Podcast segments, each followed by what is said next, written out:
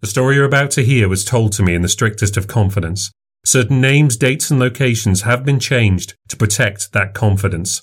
Events that feature in this story may be part of the public record. If you believe you recognize any of the people, places, or events that appear in this story, I ask you not to reveal any information publicly, out of respect for the subject's right to remain anonymous.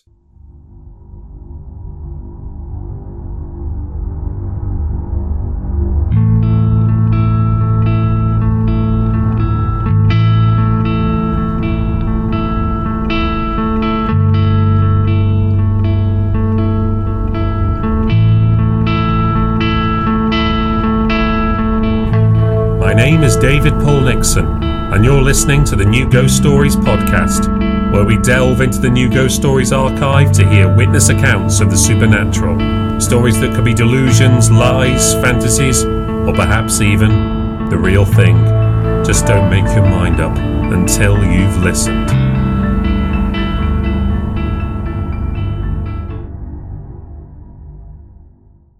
So, before we get to the concluding part of our story, and to the end of season three, I want to talk a little bit about the future of the podcast. I've been working on the new Ghost Stories project for a very long time now. I've been collecting these stories for more than a decade. I've investigated hundreds and hundreds of cases now, and those investigations are very time consuming. And of them, it's only a relatively small number that actually become stories in the books and on the podcast.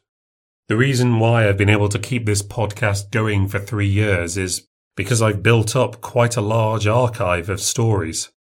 But after some 30 plus episodes, I'm sorry to say that that archive has almost been worked through. There aren't that many of my old cases left to feature on the podcast. I have continued to research and write new cases since the podcast started, of course, and a few of those have already appeared on the show. Nevertheless, putting out 10 cases a year is not a model that is going to be sustainable for the long term. Now that's the bad news. But there's good news too. And that news is that there is going to be a full season four of the podcast. It will feature the final cases from the archive, which will even include a sequel to one of my early cases. But it will mostly be entirely fresh material that has never been available before, which is a bit scary for me, but also a little bit exciting too. Beyond that, who knows? I'm hopeful that the show will continue in some form. It may be that there are shorter seasons or episodes added in small batches. I'm not sure. It's going to depend on a number of different factors. But those are questions for another day. I remain so grateful to have the opportunity to do this and to have listeners who tune in for these stories and who support the show. Whether you've listened to the new Ghost Stories podcast from the beginning or you've recently come to the show, you have my thanks and my gratitude. It matters so much to me that you've given over your time to listen. I really appreciate it. We will have some vintage ghost stories to bridge the gap between now and when the show returns for regular episodes, which, all being well, will be in October in time for Halloween. Thank you once again, and now for the final part of Vandals, case number 390. And you can hear that in full after these messages. I just want to say a quick thank you to everyone who's taken the time to rate and review the podcast. We enjoyed a bit of a spike in listenership over the winter and start of spring, and it's likely that these reviews played a huge part in that. So I really do appreciate the support. It absolutely does make a difference. And if you haven't had chance yet and you are enjoying the show, please do rate it on the Spotify app by visiting the show page and hitting the three dot button, or by reviewing it on Apple Podcasts or on any other platform. It really helps me out, and I really do appreciate it. And now, back to the story. Just a heads up to say that the narrator of this story is female. What if all these tags were a trail? I'd already seen them all over town. What if I followed them? Where would it take me? I still didn't know what it meant. But I wasn't going to play the game of calling this madness or schizophrenia anymore. Something was doing this to me, to both of us. Me and Billy were being fucked with, and I needed to find out why and how to stop it. If they were a trail, then which way to go? One way would lead back to the high street, but that would be too obvious. You wouldn't risk vandalising somewhere so public. The other way led to a car park, a more discreet place to deface property. So I walked there and straight away found myself stuck again for which way to go. A quick scan of the car park didn't show me anything. I got impatient quickly. Where would I go if I were this kid looking for somewhere to practice his street art? Across on the other side of the car park was a subway that went under the one way system. Where better for graffiti? I knew the rules of the game now. When I got there, I found a whole gallery of vandalism with a smudge not so hidden amongst them all. Following the subway to the end, I found myself looking at a group of terraced houses. They were built on a slope. A wall under the houses grew tall as I followed the pavement down to a junction. A new smudge was on the wall next to the crossing. I assumed this was a hint to cross. I waited for the traffic lights, then continued down the street until I saw the next tag, which was on a postbox on the street corner. I guessed I was supposed to take a turn and headed down the residential road. One of the effects of my possession was that I could summon complete focus on any goal. Just as my anger had been controllable and all consuming, my focus was now absolute. The rest of the world was tuned out. I'm a focused person anyway, but there were no other thoughts in my head. All the things I could be worried about and panicking about, they were all on the back burner, completely shut out of my thinking. How was I sure I was going the right way? I just kept finding new tags, and I started to pass through familiar territory.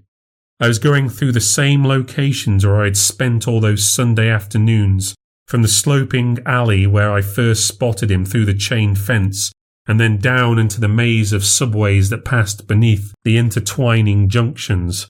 I walked for miles.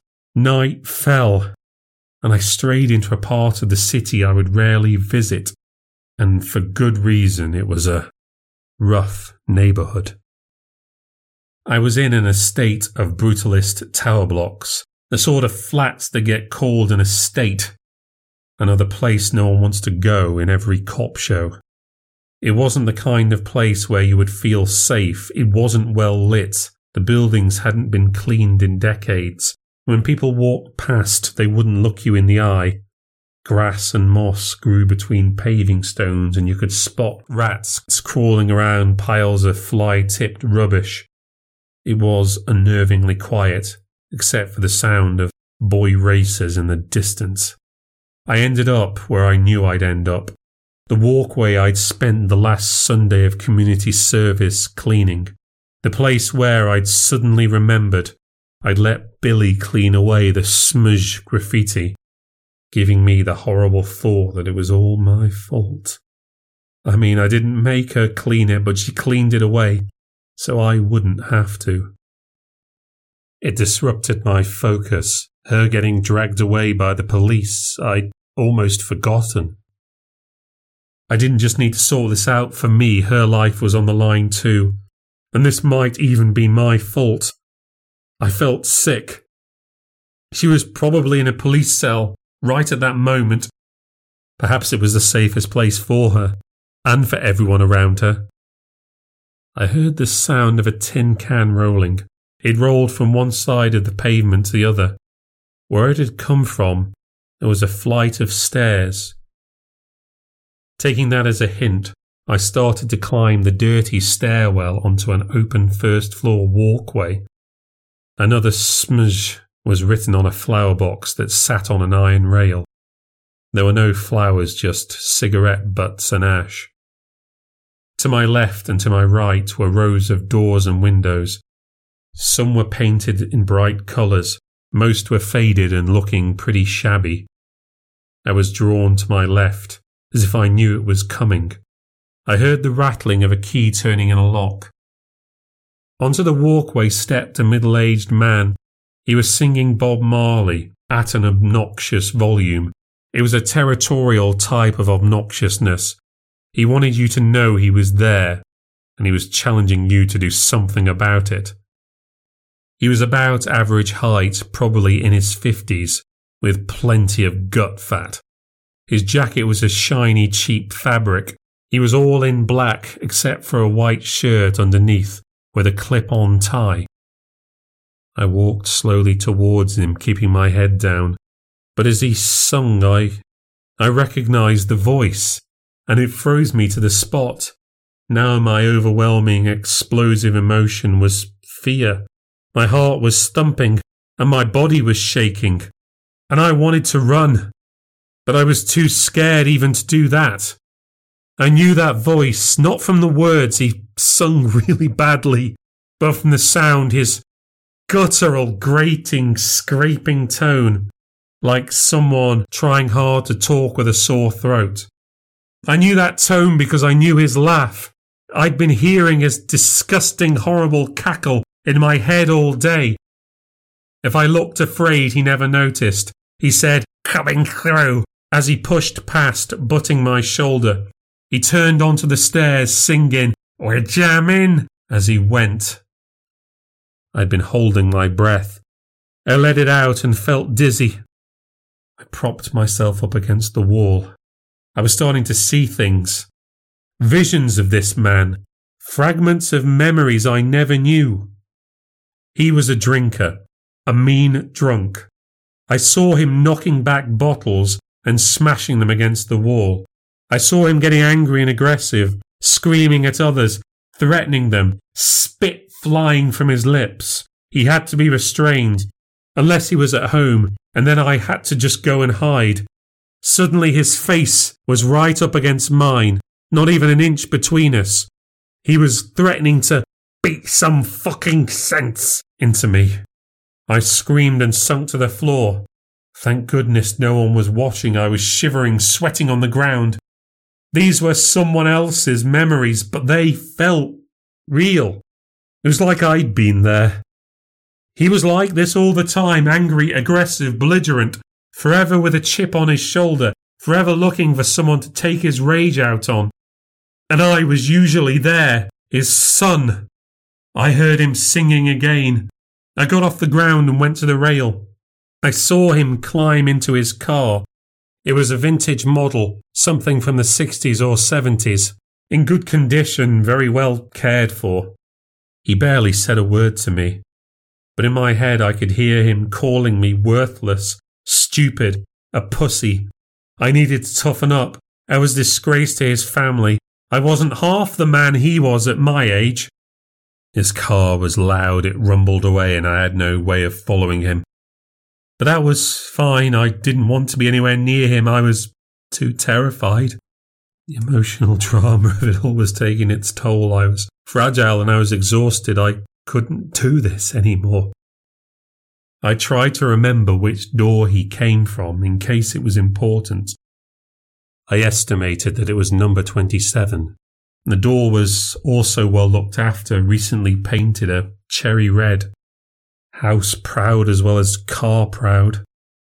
I spotted the corner of an envelope sticking out from his postbox. I grabbed it with a couple of fingers and eased it from the shutter. It was a scrunched up payslip. It was addressed to a Barrington Smith.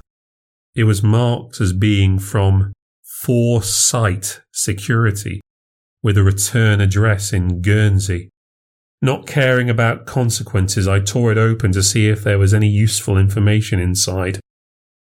He was being paid for 16 shifts at the industry, whatever that was. I screwed up the pay slip and shoved it back through the letterbox. I was halfway down the stairs when it clicked that the industry was probably some nightclub. That would make sense of his clothes. He was a nightclub bouncer.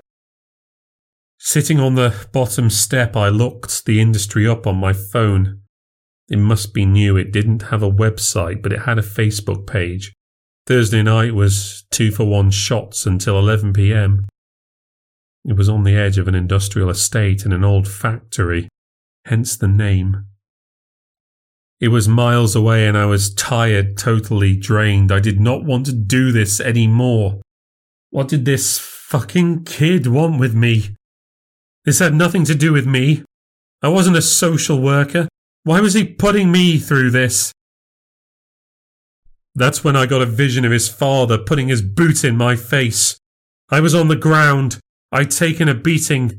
For just a moment, I felt it. I really felt it. I felt the bruises, the blows, blood running down my cheek. I jumped up and screamed like he screamed. I tried to cover my face from the blows. I yelled at him to stop it. Please stop. The memory ceased. I fell on my knees, crying, trembling. I crawled over to the wall and sat there with my head between my knees. I was sobbing for such a long time. In this neighbourhood, no one even noticed. That man had driven away my mother. She'd abandoned me and left me alone with a violent maniac who beat me when he didn't get his way, or when he was upset about something, anything. I was a punching bag whenever he needed one. He'd play tricks on me and then call me stupid when I didn't figure him out in advance. It was supposed to be for my own good so I wouldn't be a sucker. All the torment was for my own good or my own fault. He expected me to cook and clean for him, as he was working and I had to earn my keep. That's all I was good for anyway, because I was a bit of a pussy and only suited for woman's work. I lashed out and tried to hit him so many times, but he was too strong for me and too quick. Sometimes he would lock me in a closet to show me he was strong and I was weak and he could do whatever he wanted. I remembered it all as if it had happened to me. I still remember it. I felt violated and destroyed inside. I wasn't allowed to finish. I felt the pressure to carry on and see this journey through wherever it might go. I had to follow this monster to his hole. I hadn't the strength to walk, and the industry was too far away. I booked a taxi back home I sat in the back seat hoping I could fall asleep. But there was no chance of that. New memories were flooding through all the time. He'd tell me to hit him. So I'd hit him. And he'd dodge and then he'd smack me to the ground. Too slow, he'd laugh. One day you'll get it fucking right. But no time too soon, I'm still quick. I heard his guttural, slurring drawl I heard him speak his own name. Drunkenly, he'd draw the sound out. Smudge. If I could have thought harder, I might have thought about the tragedy of it all. That of all the names this kid could have identified himself with, he chose the one that identified him with this pathetic drunk. It was a sad cry for help. A poor kid who could only see himself through the lens of a monster. Like a zombie, I stepped out of the taxi and into my own car, graffiti still on the side. I drove myself to the industry. I could have taken the taxi, but I wanted to be able to get away whenever I needed to. It was a half hour drive. I don't know how I managed it. The club's location kind of made sense. The industrial estate was connected to a main road coming out of the city centre, and and not too far from where most of the student houses were. A temporary sign hung outside the entrance. A couple of bouncers stood on patrol by the heavy steel doors, with a red carpet leading in, not really in keeping with the industrial look. Entrance was £10, £6 before 10 pm. I parked my car a little further down the road not close enough for me to watch the entrance, but away from any street lights. Not that there was much to watch. People turned up in dribs and drabs, and there was no sign of Smith. Was this what I was supposed to do? Did he want me to go inside? Me? In a nightclub at my age? It wasn't exactly the kind of place I went to even when I was this young. This was definitely more Claire's thing. She'd probably even been to the industry. Two for one shots was exactly her cup of spiked tea. I wondered briefly where she was. There'd been no sign of her when I'd been home. There was no hint from the kid that I should go in, so I stayed put. eyes struggling to stay open. As the hours went by, a queue started to form outside. IDs were being checked. Taxis started to park up and drop off. I dozed off a few times. After midnight, I felt a hard nudge in my side. I lifted my head. The kid was sat next to me. Look, he said, nodding forward. His father had made an appearance. He seemed cheerful. One of the bouncers took him aside. They went a few steps away from the queue and had a short conversation. After, Smith gave him a pat on the back and strolled to the back door. He looked less jovial, his posture more predatory. Follow him, said the boy calmly. What inside? Round the back. He glared at me and I got out the car. How was I supposed to go round the back? The entrance and the bouncers were at one end of the building. I decided to go further along to the other end of the club. A tall, spiked fence separated the industry from the next building. A path led down the side of the club, connecting fire exits to the street and giving room for air conditioned units to pump and recycle the air. A steel gate lay open at the end of the path. There was a small yard behind the building, home to a large skip and a few discarded wooden pallets and empty beer barrels. The spiked fence continued around the perimeter. I heard doors open and I slid back around the corner. A couple of bouncers came out into the yard, dragging a young man with them. They pushed him against the fence and stood on either side of him as Smith came out into the open. He held a baseball bat and tapped it against his side. He lifted it and pointed the end at the man. I thought we told you. I could hardly hear the young guy over the humming of the air conditioners. He held out his arms to plead with Smith. Smith yelled and made a show of swinging the bat back. The kid backed off. He promised to give Smith all his money. Course I'm taking all your money. What I want to know is who put you up to this? No one, I just needed the money. You think we're monkeys? You think we don't mean what we say? I'm sorry. You have no fucking idea. One of the bouncers kicked the kid in the back of his knees, causing him to kneel. Smith swung the bat, smacking it against the side of his head.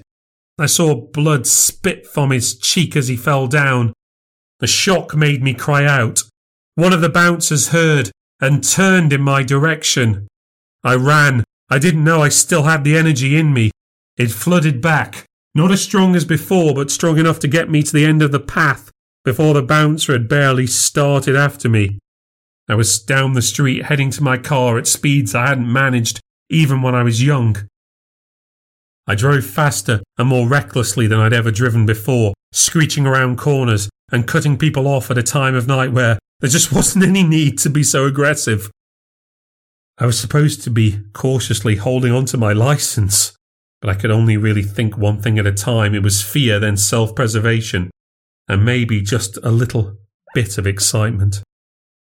I'd never driven like that before. By the time I was approaching home, I was back to a snail's pace. The fatigue was overwhelming now. I felt so dead.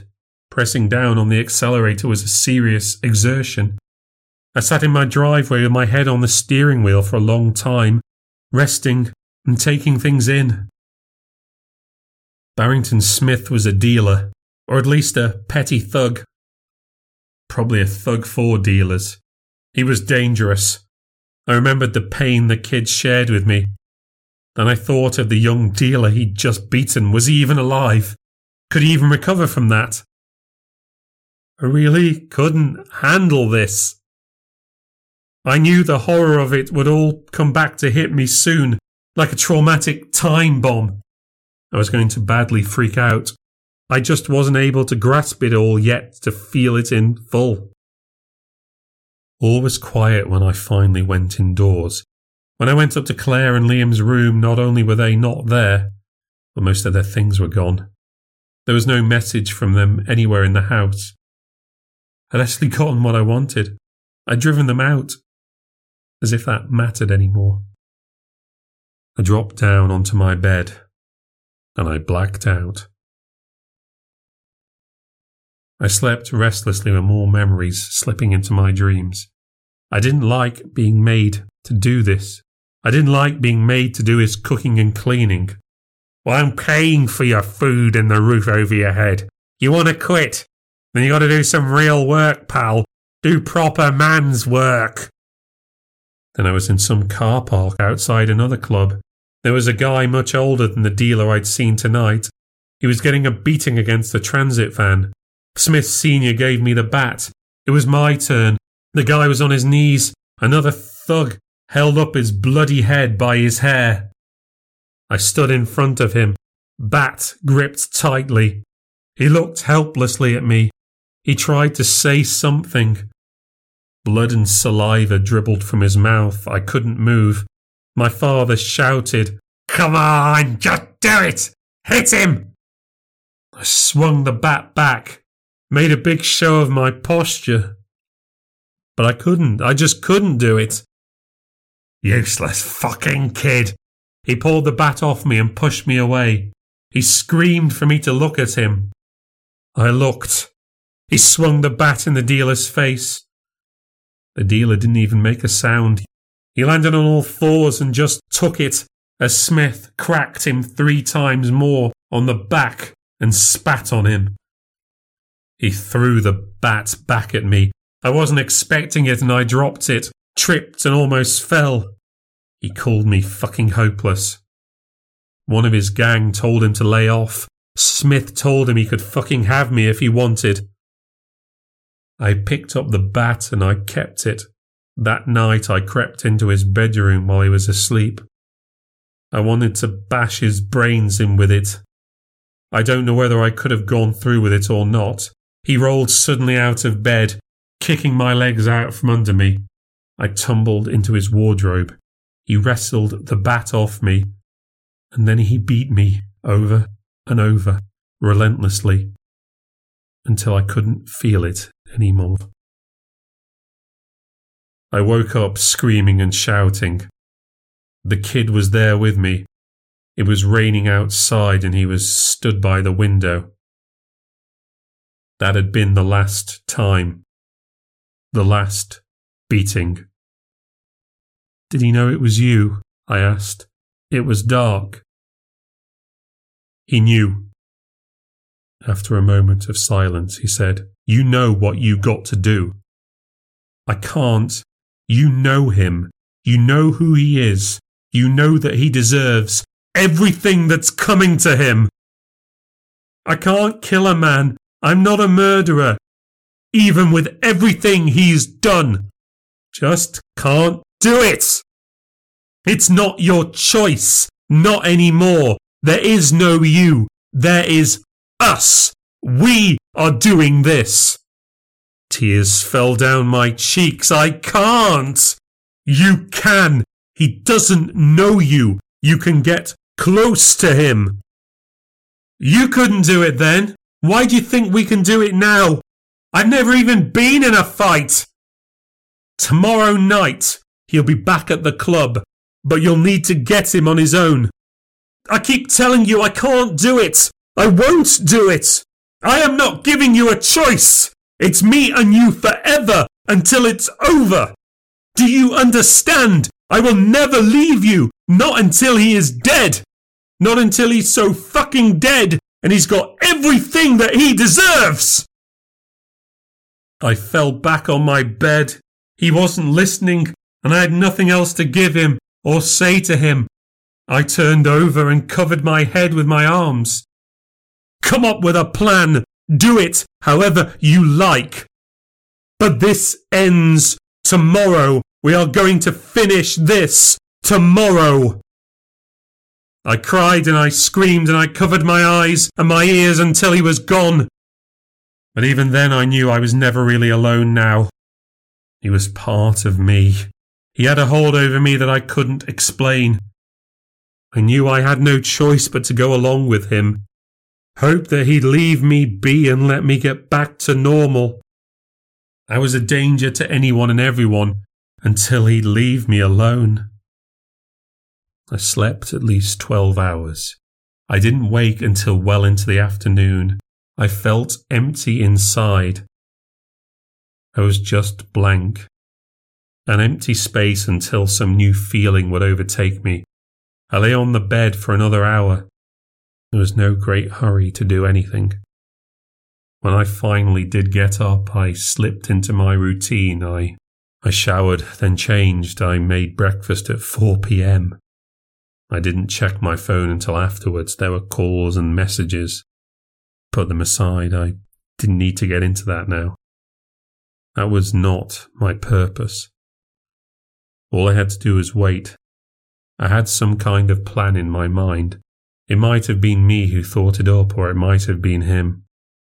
I didn't know where the boundaries were, but it was simple. That seemed to be the main thing. There was less chance of me getting caught if it was simple. How little that seemed to mean to me now, getting arrested, locked up. The worry about going to prison was as perfunctory to me as to whether I had butter or marmite on my toast. I reached inside for a part of me that cared about the consequences of what I was about to do. And I couldn't find it. I still worried about dying. That instinct was so inherent I could still feel it. Prison or arrest hardly stirred me at all. Perhaps because, well, what did I really have left? The house, a little bit of money. Maybe this was his plan all along to take away from me all the things that mattered, so I would be more able to do his dirty work. And how pathetic those things all seemed now, my job, which took everything out of me and made me cold and miserable, my family, who I could never get on with, my friends who I hardly saw, my hobbies, which were watching TV and not much else. I was a good vessel for him. What I had to lose was exactly nothing at all. I just hadn't known it before. Late in the afternoon, there was a knock at the door. Reacting to the stimuli, I went straight there. To my surprise, I, I found Claire standing alone and staring at me. It's you, I said in a dull tone. Is that all you've got to say to me? After a pause, I said, I'm sorry. You're sorry? You punched me in the face. You hit my child. I didn't hit Liam. You pushed him. You shoved him. I'm sorry about that too. She was tense, nervous, unsure what to say. What is wrong with you? There's all this shit about you on Facebook. My threshold for other people's bullshit finally gave way. What's that supposed to mean? Stuck for words, I shrugged my shoulders. I could call the police on you, you know that. I think that's up to you. Is that what you want? I honestly don't care, Claire. Do what you want. It's not important. I'm your sister. You hit me. You said those things. How can you say it doesn't matter? Because you upset me, Claire. You're selfish and you leached off me, and I'd had enough. I'd had enough of a lot of things. I just wanted to go on holiday for once. She used to get her boyfriends to take her places all the time, but I didn't rise to it. Don't you even want to know where I'm staying? I guessed with Paul. Yes, yes, with Paul. She hadn't expected the answer. He didn't even believe me when I told him you hit me. I said I was sorry. Can't even cover it up with makeup. I was losing patience. Is there something you want, Claire? She was like a little lost girl. What's happened to you, Abby? This isn't you. What the hell is going on? I'm really worried about you. I'll be fine. You should stay at Paul's. You shouldn't be around me. I can't stay there with him. She seemed to be looking anywhere but right at me. Doesn't want me any more. We stood in silence. We were right in front of one another, but we weren't even making eye contact. I have things to do, Claire. Is that all you've got to say? Yes. You can talk to me, you know. You don't have to close yourself off. I said goodbye and I closed the door. My plan was to catch Smith Sr. before he went to work. I waited in my car in the car park beneath his flat. When he emerged and headed for the stairs, I got out and walked briskly towards his car. I picked up the pace as I saw him cross the tarmac. Hey! I wanted to get his attention without speaking too loud. I waved at him and he fixed his eyes on me. I got up close and said, You can hook me up, right? You what? I want something. What do you sell? Who the fuck are you? I'm not the police. I just want some gear. I had to imagine how these people talked. I didn't know the first thing about buying drugs. I don't know you. I've got money, all right? I showed him my wallet. I'd drawn as much as I could from the bank and padded that out with receipts to make the wad look bigger. It had the effect I knew it would. What are you after? Anything. Pills. I'll take pills. What pills? Anything, E's, acid, whatever. I want to try something, all right? I just want to try something. You gotta be fucking kidding me. I'm not your guy. You want this or not? I got angry, showed him the notes again. You can have the lot. I don't care. Just get me something. He wasn't sure, but the money was keeping him interested. Not fucking here, right? I can meet you at the nightclub. You been following me? I checked you out. So what? This is a transaction. I need to know who's got the goods. He seemed more puzzled than angry. 12.30, I'll be outside. I don't think I want anything to do with you. For 500, 600 quid for no fucking work, you will. A dozen, two dozen E's, whatever. Just be there. He started to laugh as I walked off. As long as he showed up, it didn't matter. At 12:30 people were still showing at the club and lining up outside. My worry was that he'd not be alone. He knew there was something suspicious about this, but my gamble was that I looked so clueless and unthreatening that it wouldn't matter. He wanted the money even if it probably wasn't that much to him. Just showing it to him marked me as clueless. I ought to be an easy mark. I waited on a street corner just a little further up the road from the industry on the opposite side. He would still be able to see me. I was worried about showing my face, but no one around here would know me, so it probably didn't matter. I had to get him away from the club so I could stab him and still have a chance to get away before anyone could come to help. My car was parked a few streets away within running distance, where I was sure there was no camera. My focus was still perfect, I waited for such a long time and kept my nerve. I didn't waver or worry or get restless. I was fixed there from before midnight, and even when 12:30 passed, I barely got anxious. I wasn't frightened. I could kill him after his work ended, if necessary. He finally appeared, 20 minutes late. While his colleagues were patting down newcomers, he walked to the edge of the pavement and took a slow look up and down the street, right to left. When his eyes met mine, I nodded and turned the corner. As soon as he started walking towards me, I sprinted then to the next corner. I waited there for him to appear and see me once again, and I turned that next corner, pulling him further away from the club. I backed a little down that next street as I waited for him to catch up. I stood beneath a large warehouse building. Across the road was a mostly empty car park. This spot was more wide open than I wanted, but it was isolated, poorly lit, and quiet. It would do for what I had to do. I was ready for this. The focus was there, the rage was ready to flow. As soon as he turned the corner, I could whip out the knife, plunge it into his chest, and make a run for it. It was all so simple. Then he arrived.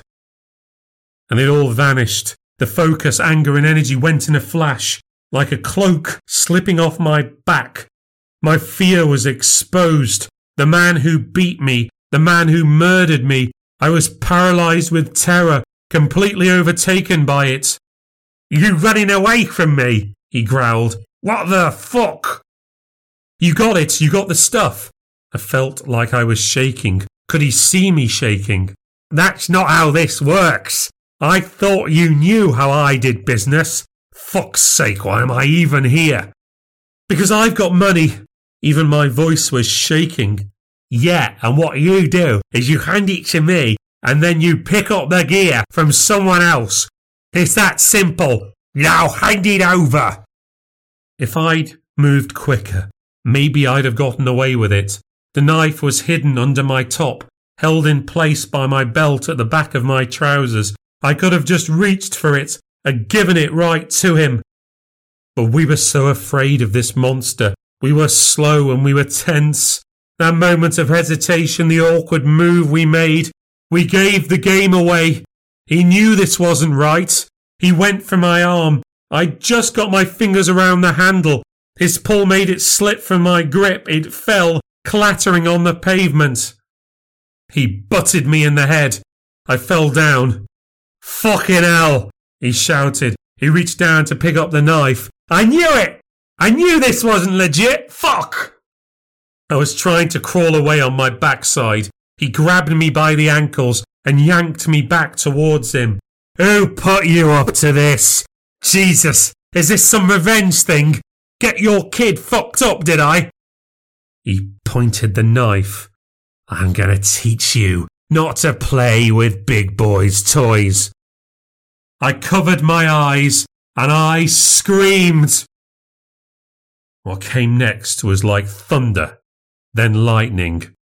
Neither of us noticed the sound of a car engine rumble to life. There was a screech, followed by a roar. I opened my eyes. A white light flashed past me. Smith just had enough time to see it coming. I was quick enough to lift my legs out the way. A white van sped across the car park. It reversed over the road and onto the pavement. It crashed into Smith, took him off his feet, and smashed him against the factory wall. A cloud of dust burst from the bricks. I lay on the tarmac, too shocked to move.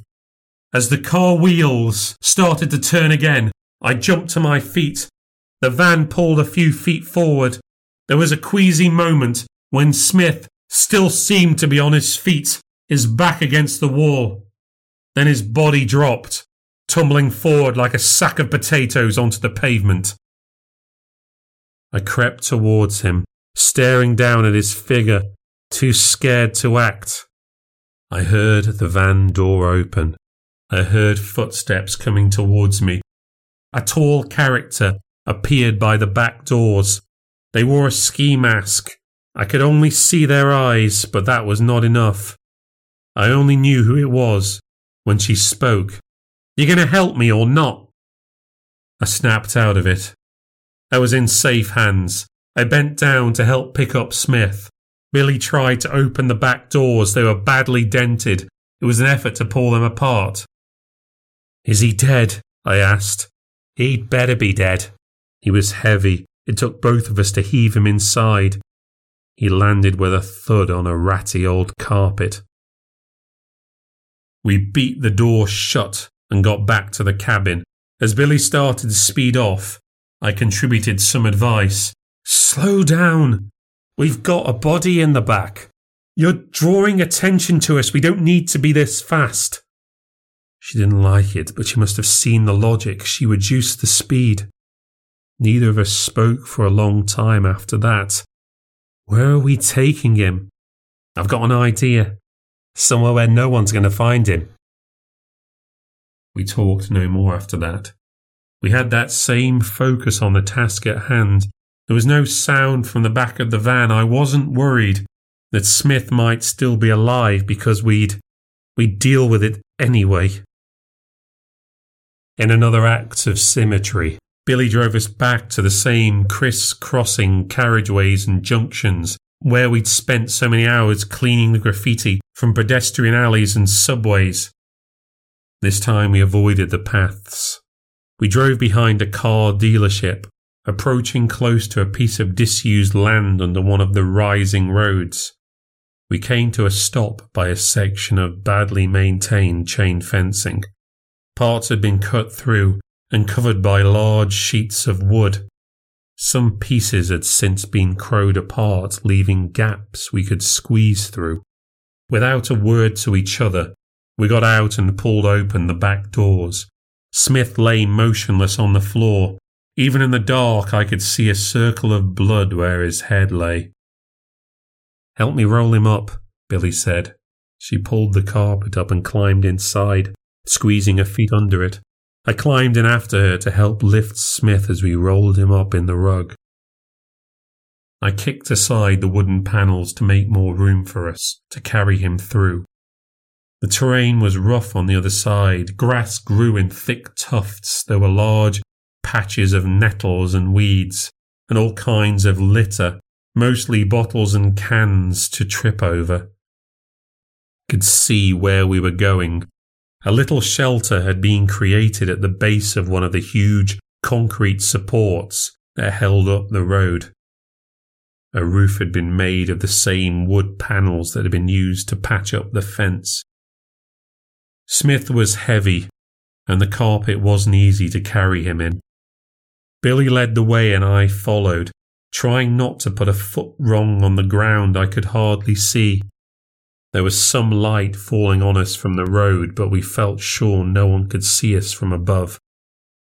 For a moment I thought Smith might be alive. I could feel some movement inside the carpet. But it was slight movement. I just wasn't sure. We reached the shelter, a makeshift home for the homeless. It looked abandoned. At least we hoped it was. There were empty sleeping bags and carrier bags of old shoes, newspapers, and a collapsed tent. The wood panels weren't propped up very high. Billy couldn't really bend under and carry the carpet at the same time. After cursing, she dropped it and just pulled it along while I pushed the other end. Smith's head suddenly popped out from the top. I was sure for a moment his eyes were about to spring open. I pulled the knife from my belt and leapt on him, pinning him to the ground. I was ready to plunge it into his chest. But his head stayed still. There were no signs of life. I looked up at Billy. She made no comment. I stood back up and with my back bent, I helped shift him further inside.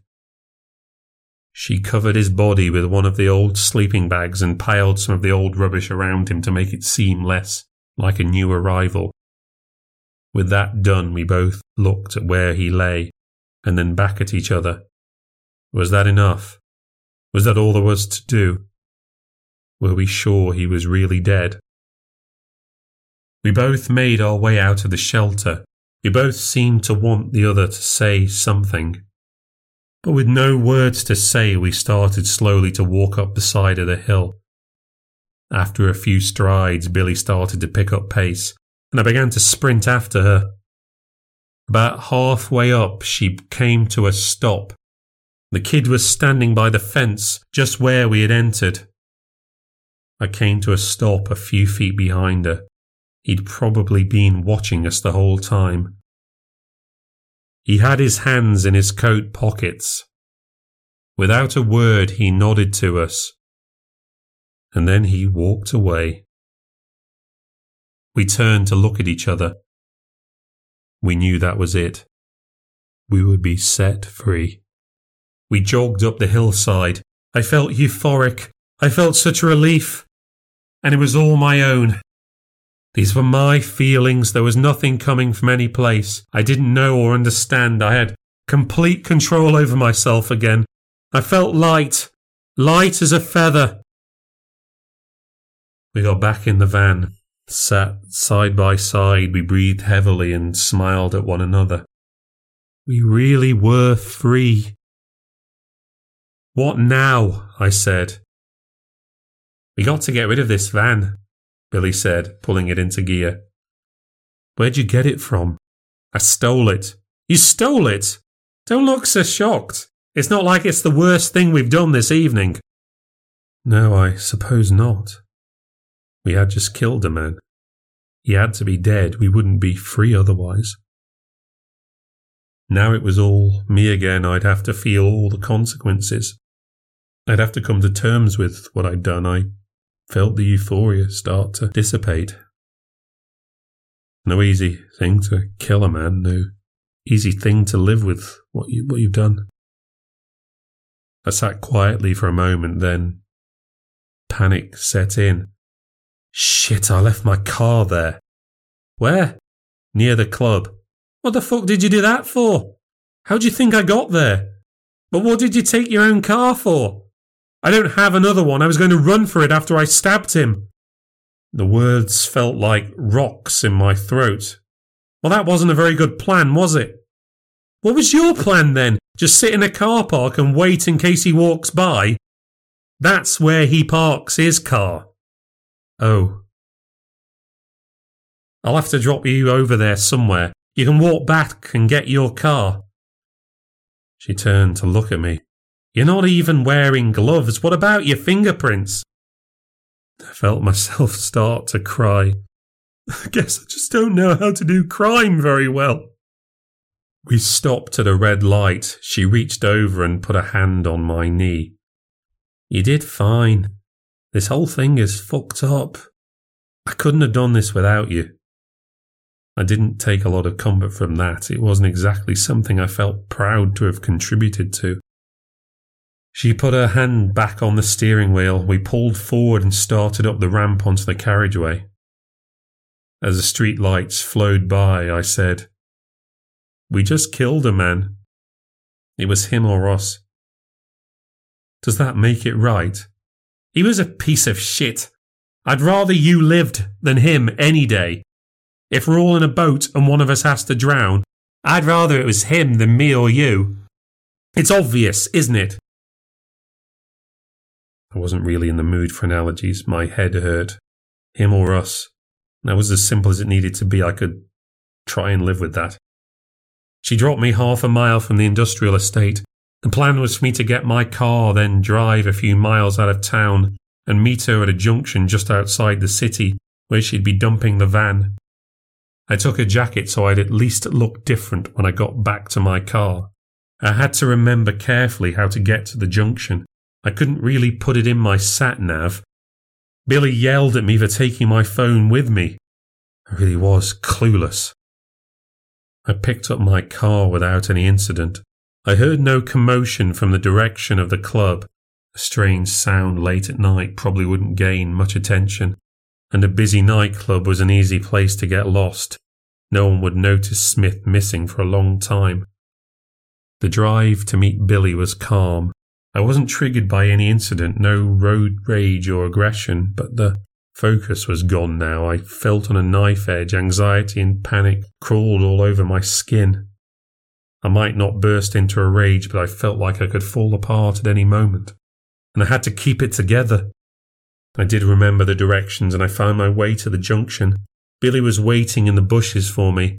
When I stopped for her, I noticed a cloud of smoke rising above the trees.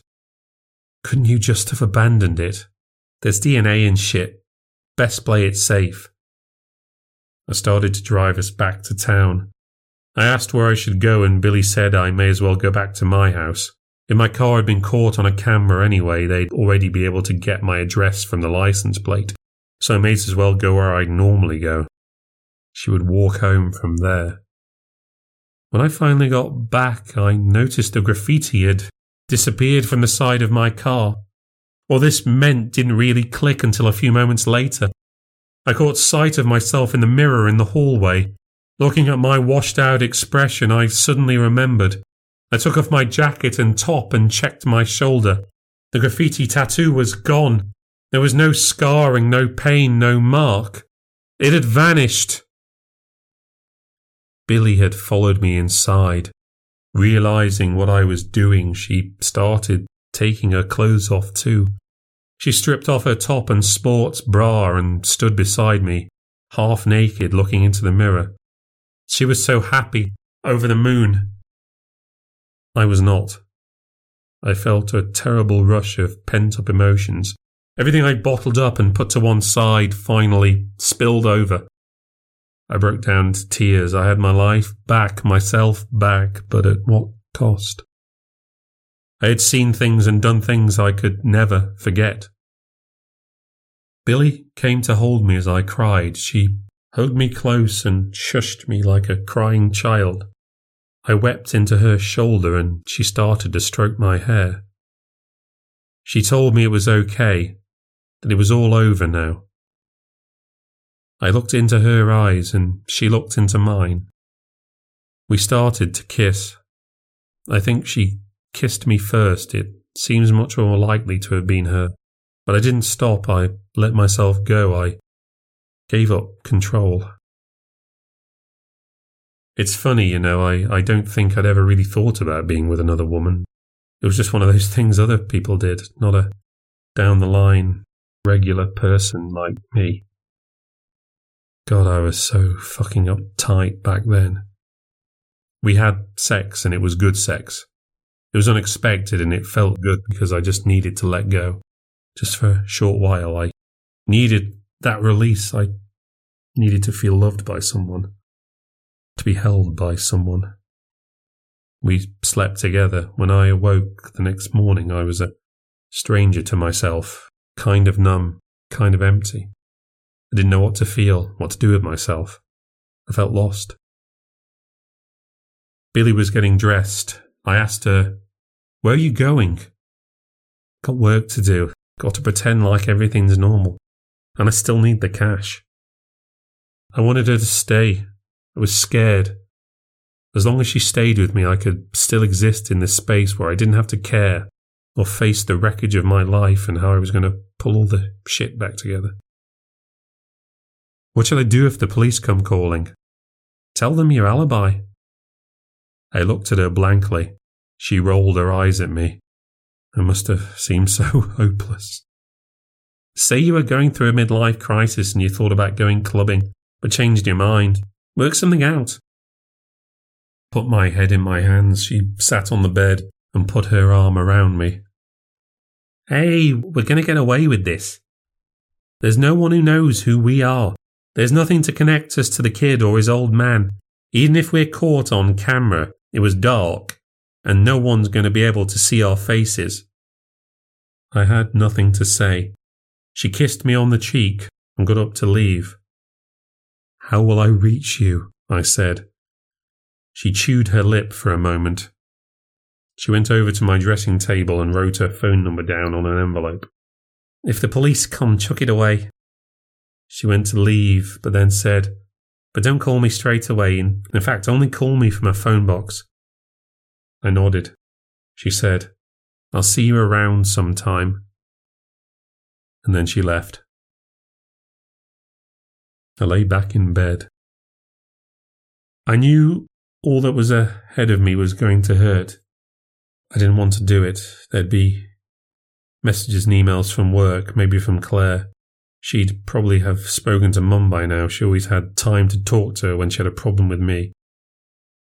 I was a murderer, and I went for a shower. I was a murderer, and I got dressed and made myself some breakfast. This killer then sat on the sofa, watching Bargain Hunt, like I was in a hypnotic trance. Columbo repeats followed, and then I heard a knock at the door. I walked into the hall and I froze. I could see the silhouettes of a policewoman in the glass. There was no running. She could almost certainly see me. How had they gotten here so quickly? I should probably just tell them everything, I thought. Maybe they'd go easy on me, due to insanity. Who was going to believe my story? At least I could protect Billy, take responsibility for everything, and not say a word about her. They were shouting hello to me. I had to go and face the music. I reached for the door handle and opened the door, trembling. Hello, Miss Miss Charles? Yes, I said, close to tears. My name is PC Nguyen.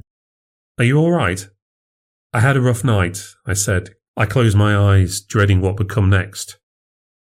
I've been asked to look in on you. Your friends at work have raised some concerns. They're worried about you. Do you mind if I come inside? I opened my eyes again. Um, sure, I said, come in. We sat down together in the living room. She told me my colleagues at work had called the police because I hadn't been answering my phone. They were concerned about my well being because of the strange way I'd acted in the office. That made me laugh. I told her that strange behaviour didn't really do it justice. I'd just been honest for the for the first and only time while I'd worked there. She didn't smile. I told her one of the lies I'd worked on after the office meltdown that I'd been taking medication and I'd had an unexpected reaction. I spun a tale about how I'd been having a tough time with anxiety and been speaking to my doctor about getting help, and he'd recommended the medication. I wasn't taking it anymore, and I should be okay, at least physically, in a day or two. I wondered if she knew about the car accident. She didn't say anything if she did, but she did mention the complaint about the graffiti. That took me back. I'd forgotten I'd even reported it. I said it was fine now, trying to keep my composure. Nothing had happened since. She seemed a little unconvinced. She said it was important to reach out to my colleagues. They were worried about me and that my well being was much more important than any job. Before leaving, she said, I know it's really easy to get caught up in what goes on at work, but it's absolutely not worth letting it affect your health. It's never worth it. You've got to put yourself first at the end of the day. Work is just work. I nodded and closed the door behind her. In a way, she was right. But let's face it, you need your pay packet. You need to pay your mortgage and do your shopping and get a good reference at the end of it. It's never just work. And it's even worse to do a job half heartedly, no matter how empty that job is. Saying it's just work is really a lie. But I defined myself so seriously by my job, put so much stock in what I was worth based on my career. It hadn't been worth it, but losing it all still felt like a loss. I was heartened and surprised by the idea that people at work actually cared about my well being. I went and I plugged in my phone and loaded up my emails. Time to face the music. The first emails were of the what the hell and I need you to explain yourself variety. The missed phone calls were in double digits. I had many texts and notifications from Ling, gradually escalating in panic. I did feel guilty for her. She was a good person. As I read the concerns and worries of others, their concerns started to feel hollow. They might be worried about me, but they were more worried about what I knew. I'd seen all the dirty laundry. Once I was found to be alive and okay, the caring wouldn't last. I was liability and a potential PR disaster that needed to be neutralized. Fuck those guys. Fuck those guys. I kept my responses brief. I said to Ling she shouldn't worry, I'd be in touch soon. I apologized for my outburst to my bosses, giving them the same excuse I'd given the police. I need to take an extended leave of absence. That's how these things work. I'd never return but they'd have to make it good with me first. I closed my laptop and looked out the window. It was sunny outside. I had an unexpected thought. I was glad to be alive. I changed my clothes and I went for a jog. I ran a few miles, relaxed in the park, had an ice cream, came back as the sun was going down. I turned on Netflix, binged a series or two with a takeaway, it was a nice day and I had a good time. I took another long walk along the canal the next day. I enjoyed Sunday lunch at a local pub, a great big roast dinner with all the trimmings. After I finished, I picked up a local newspaper. When I saw a body had been discovered, my heart stopped. But it was a young man, and the paper was a week old. I tried to get back my blissful state. I sat in the beer garden with a glass of wine and a book. I spotted a group of teenagers on the other side of the canal laughing and mucking around. They were dressed like the kid would dress. I didn't feel like reading anymore and I decided to go back home. The house felt very empty. I found myself looking at holiday destinations, not the cultural city breaks I'd taken in the past. I was looking at beaches, places for paradise and relaxation far, far away. I had savings and I was going to squeeze work for a good severance. There was a knock at the door late afternoon. I was terrified it was the police again, but the figure standing outside wasn't very tall at all. I opened the door and found Liam there looking up at me. Hi, Auntie Abby. At the end of the drive, the mum of one of his friends was waving to me as she started to pull away. Liam, what are you doing here? It was Jake's birthday. His mum just dropped me off. But you're not staying here at the moment. I forgot to tell her, he said. He pushed his way past me and started to take his shoes off. He kicked them into a pile under the coat rack, then walked into the living room and plonked himself on the sofa. He looked at my laptop. What are you doing? Holiday comparison sites were on my screen. I went and closed it, saying it was some work I had to do. Do you even still have a job? Claire's bloody big mouth. It's complicated. Mum said you had a meltdown. Is that why you punched her? Not just because of that. Like I said, it's complicated. I had a fight once. I remember. You and Mum told me it was wrong. It was wrong. Even though he stole my pen. Even though he stole your pen. It was wrong then, it was wrong when I hit your mum. It's just wrong full stop. I made a mistake and I wish I hadn't done it. I watched him stare at his feet for a few moments. Why did you come here, Liam? Can I live here with you, Auntie Abby? Liam, I'm sick of Mum. It was nice when we were here with you. I don't remember you saying how much you liked it. It was better here. I hate moving all the time. She always ruins everything. Had he heard me say that about Claire? He couldn't have. I didn't remember saying it out loud. Perhaps I did. Our fights could get pretty brutal. She's your mum, Liam. Believe me, there are much worse parents than your mother. I wish you were my mum. Christ, he made me want to cry. I love you, Liam, but Claire is always going to be your mum. He picked up a cushion and threw it across the room. Hey, watch it! It's so unfair! At least you're with your dad, right? You used to like living with your dad. He doesn't want us there. He's always asking how long are you're going to stay, even more than you used to. Not about you, Liam. Your mum's good at overstaying her welcome. Your dad loves you, I love you. Your mum loves you too. That's three whole people who love you. That's not bad, is it? His arms were folded and he was slumped back. He had every reason to feel short-changed. We're all letting him down. I'm going to have to let your mum know you're here. He didn't say anything. But is there something you'd like to do before she gets here? We could play in the garden if you like. I thought you didn't like football. I'll play football with you, I've still got your football around here somewhere. We took it with us.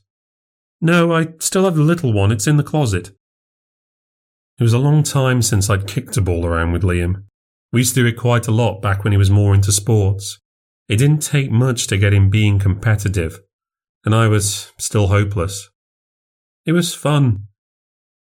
What I'd find over the next few months was that when I played and had fun with Liam, I didn't feel any guilt. If I found myself doing other things and having a good time, I might feel like I didn't deserve it, but not when I was looking after Liam. After I texted her, I knew Claire wouldn't take long to come over. She would have her outraged act ready. I could hear her knock on the door all the way back in the garden. Hi, Claire. She was looking past me. Where's Liam? He's outside. Liam! We're having some fun. Come on, Claire, why not join us? What's the rush? I can't trust you around him, can I? What if you lash out again? Claire, I already said sorry. You hit me. And you are a selfish bitch. Okay, I shouldn't have done it, and I'm sorry. But I'm not going to hurt you, and I'm not going to hurt Liam. How can I trust you now? It might interest you to know that I'm about to lose my job, so I don't have that hanging over me anymore. I'm I'm starting afresh. I don't know what that means, but life's too short for all this shit. Just come in. She hesitated, but eventually followed me into the kitchen. I'm just supposed to forgive you, am I? Forget like it ever happened. Well, I guess that's up to you, but how long do you think you can stay at Paul's? He says I can stay as long as I want. My eyes said, that's bullshit to her. Fuck you! He said he'll look after me and Liam. You two can't get on for more than ten minutes. Come off it. You never had it as good as you had it when you were here with me. You couldn't wait to get rid of us. You didn't want us here either. I didn't even know I was going to say this until I found myself saying it. Well, I want you here now. I want you and Liam to move back in. You serious? I fucked things up, Claire. I'm leaving my job and I don't want to go back. I don't know what I'm going to do with myself in the future. I've got a lot to figure out, and the truth is, I don't want to be on my own. Claire didn't know how to react. She wasn't used to me being the emotional one. I wasn't used to it either. I was fucking tearing up again. And it's better for Liam. He shouldn't be kept moving around all the time. You hit me. I can't forget that. I was here for you when you needed help. Can't you be here for me now when I need your help? I wiped away the tears as Liam came bounding in. Mum, I'm beating Auntie Abby 11 2. She's rubbish. Why did you lie to Jake's parents and say you were still living here? I want to come back here and live with Auntie Abby. Did you put him up to this? Before I could even answer, he said, You shouldn't have made her mad. You're always making people angry. Why'd you have to spoil everything? Liam, don't talk to your mum like that, I snapped. Liam, Mum needs some time to think. Get ready and wait in the hall.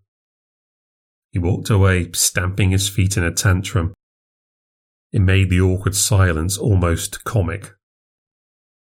The other day, you said to me I could talk to you at any time. Well, I'm trying, Claire. I'm really trying. Are we going then, or what? Liam shouted. Claire looked a little tearful herself. I'll let you know, she said. When she was gone, I cried some more. What a mess I'd made of everything. It really had come to this. I really did want her back. I was so desperate to not be alone that I was going to let my sister come back. Because I was a train wreck too now. We could all be one happy disaster family together. I knew she'd say yes eventually. It's not like she had many options. I had to make some concessions, though. She had the upper hand and she was going to squeeze me. She was going to sleep in my room from now on. Liam would have the other room to himself. That kind of made sense anyway. And I had to let her go to Prague. I could more easily sympathize for a desire to want to run away from everything. They moved back in very quickly. That was good because for the first time, maybe since I was a teenager, I had absolutely no plans and nothing to do. I hadn't the first idea what to do with myself. Having the two of them there, at least it gave me something to plan my time around. Barrington Smith's body was found about a month after we dumped it. He was identified in the paper the following day, setting me on edge. I was already spending a lot of time trying to conceal how fragile I was. Now I was terrified I might get taken away at any moment. Reading the news allowed me to fill in the details about Smith I'd never known. The police knew of his violent past. He had done time. And the paper said he'd been known to associate with violent gangs. His death was being treated as suspicious, the implication being that it was gang related. It went on to say that a year ago Smith had been a suspect in the disappearance of his own son. He'd been reported missing, but the boy's mother had implicated his father due to his violent temperament. No charges were ever brought, and the whereabouts of his son had never been discovered. Because he was listed as a missing person, I was able to look him up online. His son, Trevor, had only been 14 years old. It took time for that to sink in. I'd been avoiding thinking about anything to do with that night, trying to compartmentalize and put it out of my mind with limited success and many sleepless nights. I remembered feeling selfish that I was wrong to be spending so much time worrying about myself. I was still alive, I still got to live my life, I was going to be fine. After I read this story, I took myself out on a tour across the city I went to visit all the places where I'd seen his graffiti on that journey I'd taken across town. I couldn't find any tags anywhere. I went through the labyrinthine subways and the alleys and junctions. I could find no sign of the smudge tag anywhere. It was as if all signs of him ever having existed had been wiped away. I wondered what his father had done to him and where he had put his body. There wasn't even a gravestone where I could lay flowers. He was only missing, not officially dead. Fourteen years old, what kind of life was that? As months passed, I knew things had to change, that I could do something different. And more important with my life. If I was going to define my life by my work, I could do some work with actual value. I've ended up becoming a social worker. I took a job that's 10 times more stressful and 10 times harder, with longer hours and worse pay.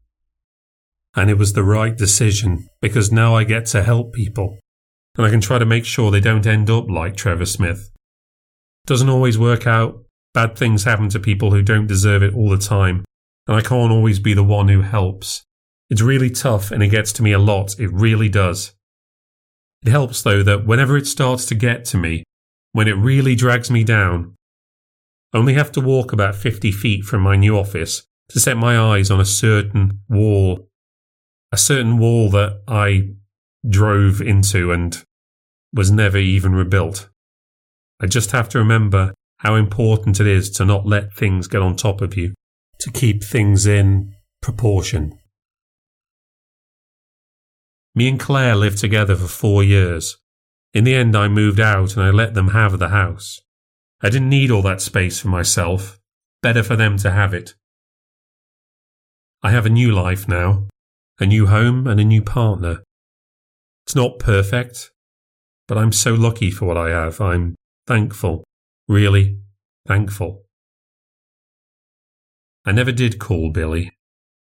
In the aftermath, I was trying not to face it or deal with what we'd done, and she'd said not to call, so I didn't. Then weeks and months went by, and I didn't want to revisit what happened. I kept hold of her number, but the time came when I knew I would never call it. But I did see her just the once. I was in the supermarket many months later and I saw her in the fruit and veg aisle. And full of guilt and fear and shame, I couldn't quite bring myself to say anything to her. It didn't seem appropriate to raise my voice over the silence and speak to her, reveal to the world we had some connection. It was still a secret. Instead, I concentrated on the different bags of leafy greens on the shelves. She walked by me, brushing up close to me, running her fingers across my right hand. I opened my fingers, letting them slide between, allowing her palm to pass over mine. That was the last time I ever saw her. I miss her, and I think I always will.